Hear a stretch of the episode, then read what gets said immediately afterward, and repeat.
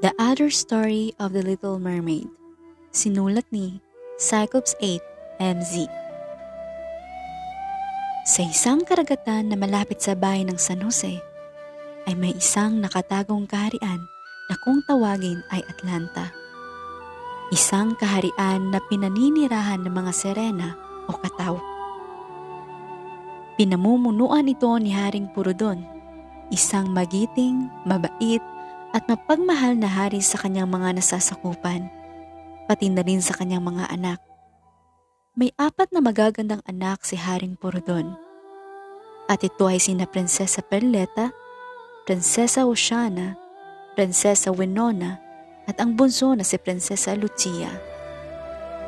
Sa tatlo silang magkakapatid, tanging si Prinsesa Lucia lang ang mahilig tumakas sa palasyo para tumungo sa itaas kung saan makikita niya ang mundo ng mga tao. Hindi alam ng kanyang amang hari at mga kapatid na kaya lagi siyang tumatakas sa palasyo ay dahil may napupusuan na ito na isang binatang mortal sa mundo ng mga tao.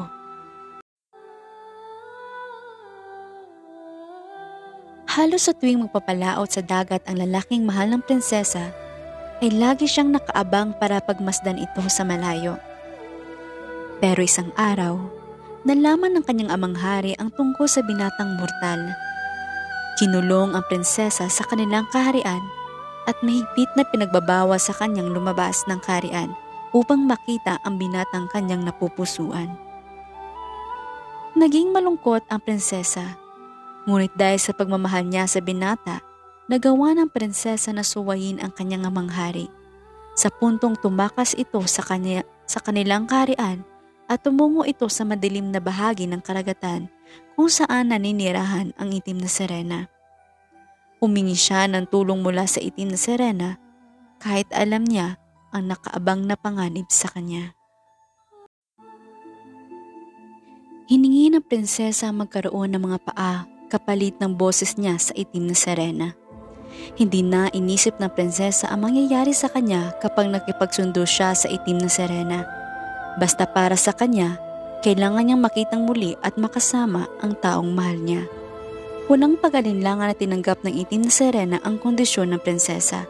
Sa isang kumpas lang ng kamay ng itim na serena ay biglang nagkaroon ng mga paa ang prinsesa Lucia. Ipinasok ng itim na serena si prinsesa Lucia sa isang mahiwagang bula upang ihatid ito sa lupa. Ngunit bago pa man ihatid ng bula ang prinsesa ay katulad ng kanilang pinagkasunduan, Kinuha ng itim na serena ang magandang boses ng prinsesa. Ngunit, dahil sa labis na inggit ng itim na serena sa prinsesa Lucia, ay lihim na itong isinumpa. Isang halik ng tunay na pag-ibig ang magiging sanhi ng pagburaan ng mga alaalang ipagkakait. Yun ang huling bulong ng itim na serena sa hangin habang may malawak na ngiti sa kanyang labi. Sa pagtapak ng prinsesa sa mundo ng mga tao, ay nagtagpo ang landas nila ng taong mahal niya at nahulog sa isa't isa. Tinanggap siya na binata kahit may kapansanan siya. At yun ay ang pagkawalan ng boses nito. Ngunit ilang buwan lang ang tinagal na kanilang pagsasama. Dahil isang gabi sa dalampasigan, saksi ang kabilugan ng buwan sa kanilang unang halik ng tunay na pag-ibig at saksi rin ng buwan kung kailan natapos ang kanilang pag-iibigan. Biglang nagdilim ang kalangitan at sinabayan ito ng kulog at kidlat hanggang sa nagumpisang umulan ng malakas. Umihip na malakas ang hangin habang ang dalawa ay magkayakap na mahigpit sa isa't isa. Biglang nakaramdam ng paghihina sa Prinsesa Lucia at napabitaw ito sa pagkayakap sa binata. Napaupo siya sa buhanginan at hinawakan ng kanyang mga binting na mamanhid. Hindi niya ito maigalaw hanggang sa unti-unti itong naging buntot ng isang isda.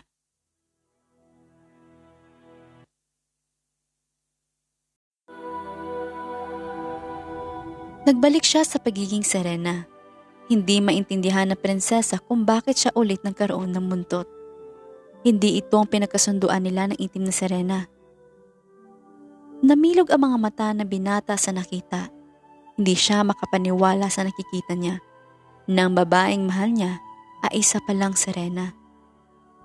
Napaiyak ang prinsesa Lucia sa nakitang reaksyon ng taong mahal niya.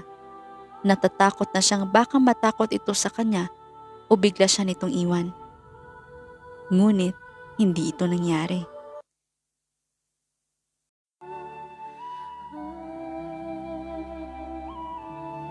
Imbis matakot ng binata ay niyakapan niya ito si Prinsesa Lucia at hindi ito iniwan sa kabila ng nalaman niya.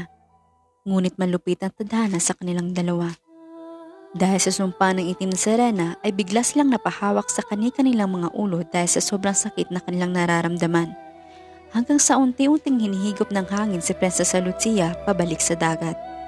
Hindi na siya nakita pa ng binata hanggang sa tuluyan ng nilamon ng dagat si Prinsesa Lucia. Tumigil ang pagsama ng panahon na iwan na binata sa dalampasigan na nagtataka habang nakatulala sa kawalan hanggang sa narinig na lang ang kanyang nakakabaliw na tawa sa buong dalampasigan. Lumitaw ulit ang buwan na naawa sa sinapit ng dalawang pusong sinira na isang sumpa ng pag-ibig. Bumalik ulit sa dagat si Prinsesa Lucia na walang daladalang alaala tungkol sa nangyari sa kanya at ramdam niya ang pagbigat ng kanyang dibdib na hindi niya maintindihan. Habang ang lalaking mahal niya ay nabura, nabura rin ang alaala at nabaliw pa. Alam ni Haring Purudon ang ginawa ng kanyang bunsong anak tungkol sa pagkasundo nito sa itim na Serena. Kaya bigla siyang nangamba sa pagbalik na prinsesa sa kaharian habang balisa at parang wala ito sa kanyang sarili. Lalo na't naramdaman niya ang pagsama ng panahon kanina lang. Kaya doon na naghinalang hari na baka may kinalaman ng itim na Serena sa nangyari ngayon sa kanyang anak. Sa simula pa lang, wala na siyang tiwala sa itim na Serena. Kaya ganun na lang ang kanyang pangamba nang malaman niya ang ginawa ng kanyang anak. Ngunit sa kabila ng ginawa ng kanyang anak, ay buong puso niya pa rin itong tinanggap sa palasyo.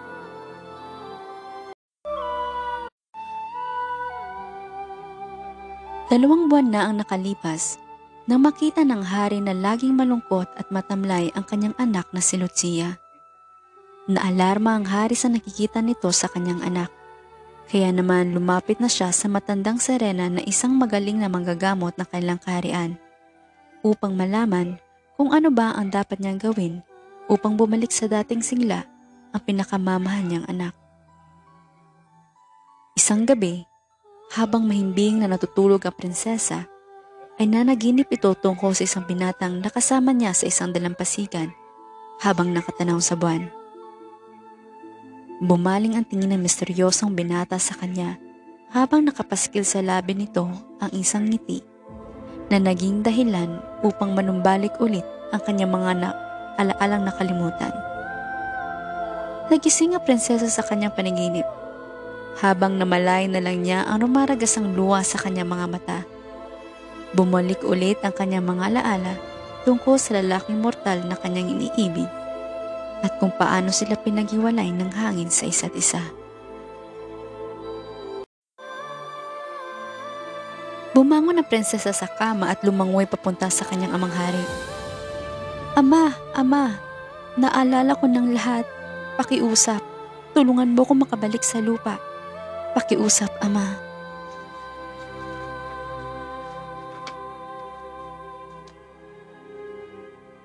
Anak, maghunos dili ka muna. Pakinggan mo muna ang aking sasabihin. Hindi, Ama. Ako munang iyong pakinggan. Ama, pakiusap, ibalik niyo ako sa aking mahal. Siguradong hinahanap na niya ako. Siguradong nasasaktan na siya dahil baka akalain niya na iniwan ko na siya. Pakiusap, Ama. Hindi ako mabubuhay kapag wala siya. Umiiyak na pakiusap na prinsesa sa kanyang amang hari Nakita ng amang hari kung gaano nasasaktan ang kanyang anak dahil lang sa pagmamahal nito sa isang mortal. Bumuntong hininga ang hari sa kinausap ang kanyang anak. Anak, alam mo bang pinatay ko ang itim na para sa'yo? Po? Pinuntahan ko ang pinakamagaling nating manggagamot at tinanong siya kung bakit ka nagkakaganyan. At tama ang hinala ko na may kinalaman nga ang itim na Serena sa nangyari sa'yo.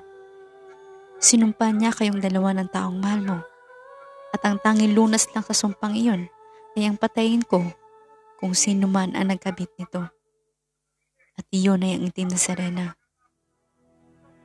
Pinatay kong itim na para sa iyo anak. Para bumalik ang mga alaala mo. Para bumalik ka sa dati. Dahil siya ang dahilan kung bakit kayo nagkalayo ng lalaking mahal mo. Dahil siya'y aking pinatay, naputol ang sumpa ng itim na sa'yo. Sa'yo lang anak hindi sa lalaking mortal. Dahil bago pa man siya malagutan ng hininga, sumumpa ulit siya na kahit maalala mo ng lahat ay kailanman ay hindi ka pa rin maaalala ng taong mahal mo kahit bumalik ka pa sa kanya. Hindi ito maaari, Ama. Hindi niya pwedeng gawin sa amin to. Anong kasalanan namin ng taong mahal ko para gawin ang tadhana ito sa amin? Anak, kaya naman kahit bumalik ka pa sa lupa, hindi pa rin kayo magiging masaya dahil hindi ka rin niya maaalala. Hindi ama. Ahanap ako ng paraan para maputol ang sumpa sa kanya kahit buhay ko pa ang kapalit ama. Ako ang dahilan kung bakit nasirang buhay ng taong mahal ko.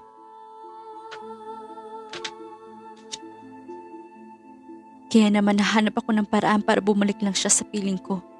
Anak, intindihin mo isa kang prinsesa sa ating nasasakupan. May obligasyon ka sa ating kaharian. Ama, ano pang silbi na pagiging prinsesa ko kung hindi naman po ako masaya?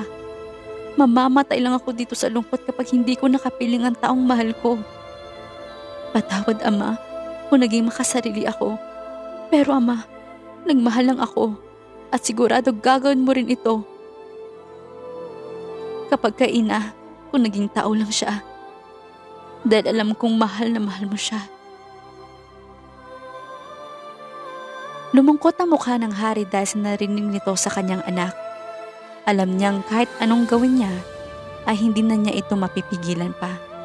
Alam ng hari ang lunas para sa sumpa ng taong mortal, ngunit hindi niya ito masabi sa kanyang anak dahil ayaw niya itong tuluyang mawala sa kanya. Kaya naman, Balungkot itong ngumiti sa prinsesa. Aking prinsesa, sigurado ka na ba sa iyong desisyon? Hindi ka na ba talaga mapipigilan pa? Opo, Ama. Mahal ko po siya at gagawin ko po ang lahat. Makita ko lang siya. Kahit hindi mo na kami makikita pa kailanman. Ama, kung hindi ko man kayo makikita, Kailanman hindi kayo mawawala sa puso ko at ang karagatan. Isa pa rin akong serena at hindi na yung magbabago ama. At kahit hindi na akong prinsesa ng Atlanta, nananalaytay pa rin sa aking dugo ang dugo ng isang prinsesa. Ang dagat ay parte na ng aking pagkatao, ama. Hinding-hindi ito mawawala pa sa akin. At hinding-hindi ko rin kayo makakalimutan.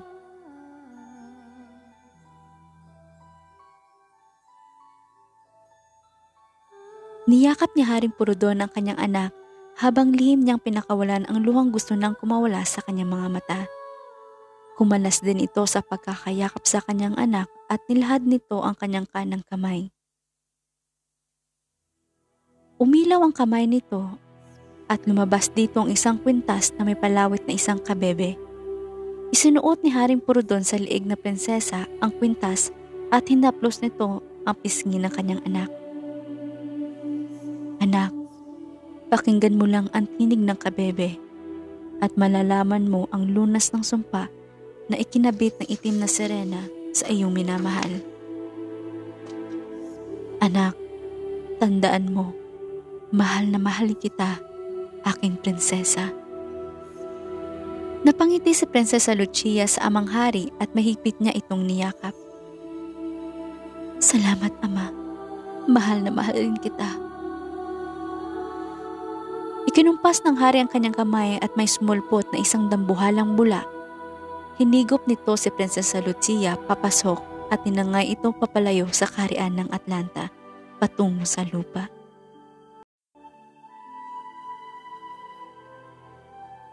Sa muling pagtapak na prinsesa sa lupa, kusang nawala ang kanyang buntot at ito'y naging mga paa. Tinignan niya ang kanyang sarili at nakita niya nakadamit na siya tulad ng mga damit ng mga tao.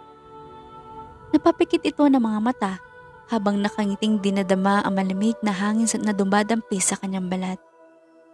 Walang sinayang na oras ang prinsesa at pinuntahan nito agad ang bahay ng lalaking mahal niya. Ngunit, hindi pa man siya nakalapit sa bahay ng kanyang mahal nang mapatigil ito dahil sa nakitang kaawa-awang sitwasyon ng lalaking mahal niya. Nakaupo ito sa labas ng bakuran na parang wala sa sarili. Magulo ang buhok, punit-punit ang damit at pantalon. Bumagsak din ang katawan nito at parang ilang araw na na hindi naliligo. Naguluhan man nilapitan at hinawakan ng prinsesa ang mukha ng lalaking mahal niya. Tumingin sa kanya binata, ngunit gano'n na lang ang pagsakit ng kanyang dibdib.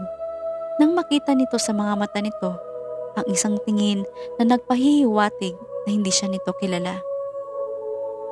Tumulo ang kanyang mga luha at niyakap ang binata. Binalaan na siya ng kanyang ama na walang may naaalala ang binata dahil sa sumpa.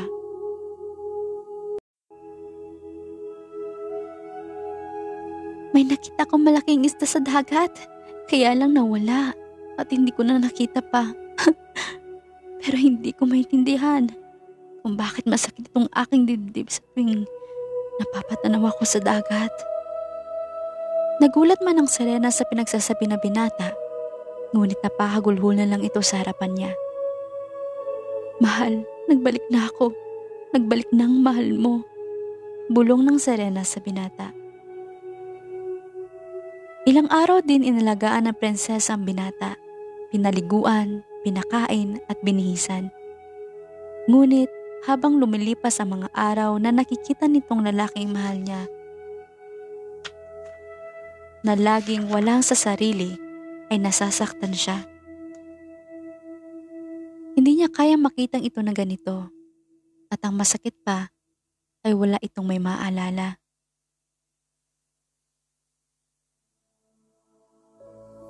Isang gabi, lumabas ang prinsesa sa bahay ng binata at pumunta sa dalampasigan.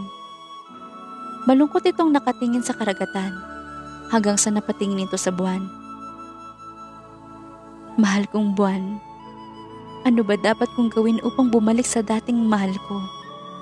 Pakiusap, ibalik niyo sa akin. Siya. Napapikit ang prinsesa na maramdaman niya ang pagyakap na malimig na hangin sa kanyang katawan na para bang may binubulong ito sa kanya. Minulat ng Serena ang kanyang mata at napatingin sa kwintas na binigay ng kanyang ama. Ang kabebe. Pakinggan mo lang ang tinig ng kabebe at iyong malalaman ang anunas ng sumpa. Mahinang bulong nito sa kanyang sarili. Inalis na prinsesa ang kwentas sa kanyang liig at hinawakan ng kabebe. Inalapit nito ang kabebe sa kanyang tenga at pinakinggan ang sasabihin nito. Pagkatapos pinakinggan ng Serena ang bulong ng kabebe, ay dali-dali ditong bumalik sa bahay ng binata.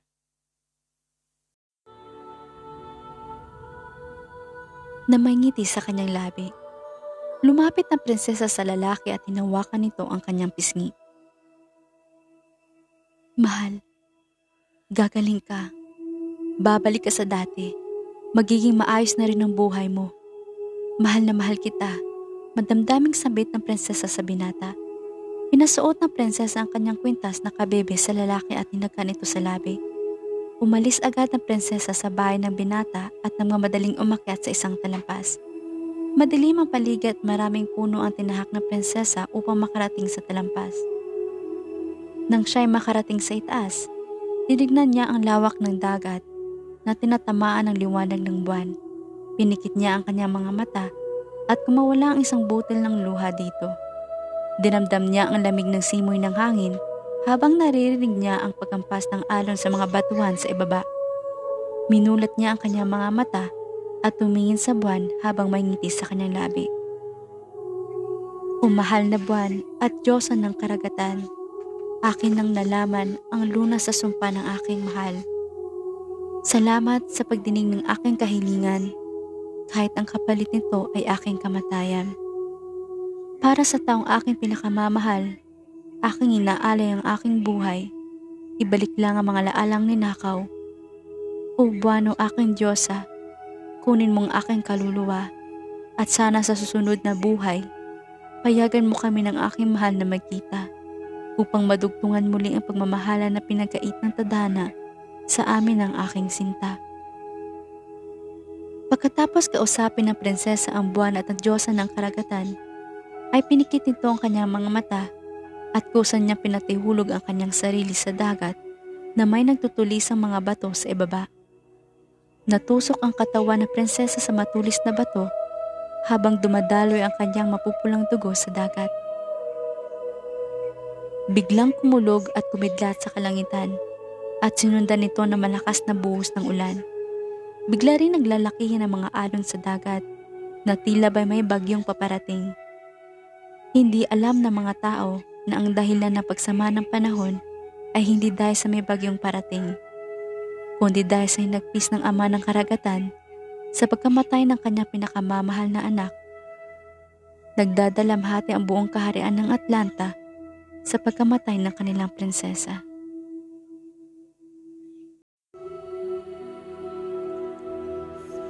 Kuya, ang lungkot naman ng kwento ng Serena at ng tao. Bakit ba lagi nilang komplikado pagdating sa pagmamahalan ng mga Serena sa mga tao? Hindi ba pwedeng happy ending na lang? Alam mo, Itik, hindi lahat ng gusto natin ay mapabibigyan ng mundo. Minsan, may mga bagay talaga na hindi para sa atin. O minsan, may mga bagay talaga na hindi pa napapanahon. At minsan rin, kailangan natin maghintay kung kailan sa atin ibibigay ng mundo ang kasayahan na yon. Ay, ang lalim ng kuya. Hindi ko maintindihan tuloy. Alam mo, maiintindihan mo rin yan sa takdang panahon. Ay, kailan pa kaya yun kuya? Nakasimangot na tugon ng batang lalaki sa binatang may malungkot na mga mata. Itik, kanina pa kita hinahanap eh. Nandyan ka lang palang bata ka. Halika na at gumagabi na. Sigaw ng isang matandang alis sa kanyang anak. Oh, tinatawag ka na pala ng nanay mo eh. Sumama ka na baka mapalo ka niyan sa puwet. Sige Kuya Alex, sa susunod ulit ha. Kwentuhan mo ko ng mga kwento mo ah. O sige ba, sige na. Tumakbo ang batang lalaki sa kanyang ina habang naiwang mag-isa ang binata. Nakatingin lang ito sa dagat habang pinagmamasdan ang paglubog ng araw. Kita sa kanyang mga mata ang lungkot at pagkasabik na makita muli ang serenang kanyang minahal. Hinawakan nito ang kanyang kwentas na kabebe at nilapit ito sa kanyang labi. Mahal, isang taon nang nakakalipas, pakiusap, bumalik ka na, nandito na ako. Patawad kong dahil sa akin, binuwis mong iyong buhay. Mapait nitong sambit sa kawalan. Pinikit nito ang kanyang mga mata at dinamdam niya ang hangin sa kanyang balat na para bang hinahalikan siya nito. Sa pagkamatay ng Prinsesa Lucia, ay ganun din ang pagbalik ng mga laala ng binata. Ngunit, kalakip ng pagbalik ng mga laalang nalimot ay sakit na dulot nito sa puso ng binatang hanggang ngayon ay patuloy pa rin naghihintay sa pagbalik ng kanyang minamahal.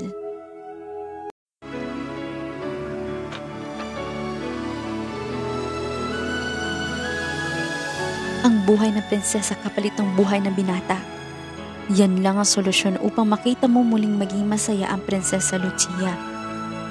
Pero kakayanin ba ng mahal na haring katulad mo na sabihin ito sa kanyang pinakamamahal na anak ang lunas ng aking sumpa? Nakangising sambit ng itim na sirena sa hari hanggang sa mawalan ito ng hininga. Napakuyom lang ng kamao ang hari dahil sa sinambit ng walang buhay na sirena. Kahit masakit sa amang hari, Binigay niya pa rin ang kasayahan ng kanyang anak sa tulong na mahiwagang kabebe. Dito niya ibinulong ang lunas ng sumpa na ibinigay niya sa prinsesa. Ito rin ang dahilan kung bakit napakamatay si Prinsesa Lucia upang masagip nito ang kanyang pinakamamahal.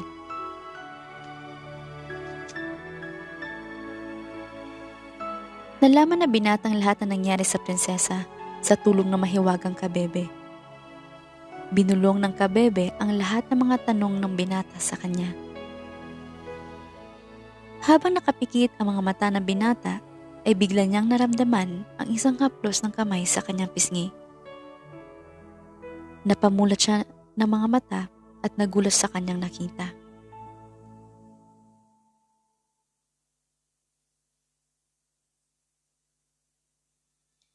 Isang napakagandang ngiti ng isang babae ang bumungad sa kanyang harapan. Hanggang sa namalay na lang niya ang pagpatak ng kanyang mga luha sa kanyang mga mata. Napaiyak siya, hindi dahil sa lungkot, kundi sa sobrang saya sa binigay sa kanyang regalo ng Diyos. At yun ay ang pagbalik ng kanyang minamahal na prinsesa. Sa isip nito ay ayaw na niyang magising pa sa kanyang panaginip kung panaginip nga ba ang nangyayari sa kanya ngayon. Pero alam niya sa kanyang sarili na hindi ito isang panaginip. Dahil nang mahawakan niyang mukha ng babaeng mahal niya, ay hindi ito nawala sa kanyang paningin. Ngumiti ang prinsesa sa kanya at saka silang dalawa nagyakapan. Sa malayo nakangiting nakatingin sa kanila si Haring Purudon at ang mga kapatid ng prinsesa. Ama, ngayon ko lang nakitang masaya si Lucia. Nakangiting sabi ni Prinsesa Perlita.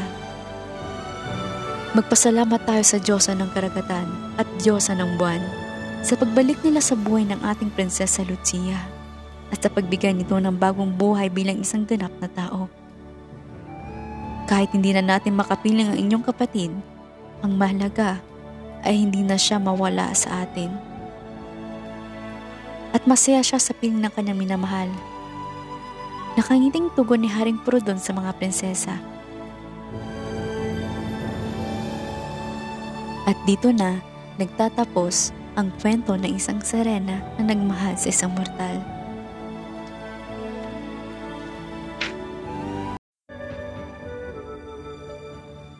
Sa pag-ibig, hindi bumabase sa itsura o sa kagandahan ng pisikal ng katawan para magmahal ka ng totoo. Kung mahal mo ang isang tao, mamahalin mo siya kahit ano pa siya, maganda man o hindi, kakaiba man o normal, mahirap man o mayaman. Ang importante, ang sinasabi ng puso mo. Ang pagmamahal ng isang ama ay hindi mapapantayan ng kahit na anuman. Dahil gagawin niyang lahat para makita niya lang masaya ang kanyang anak.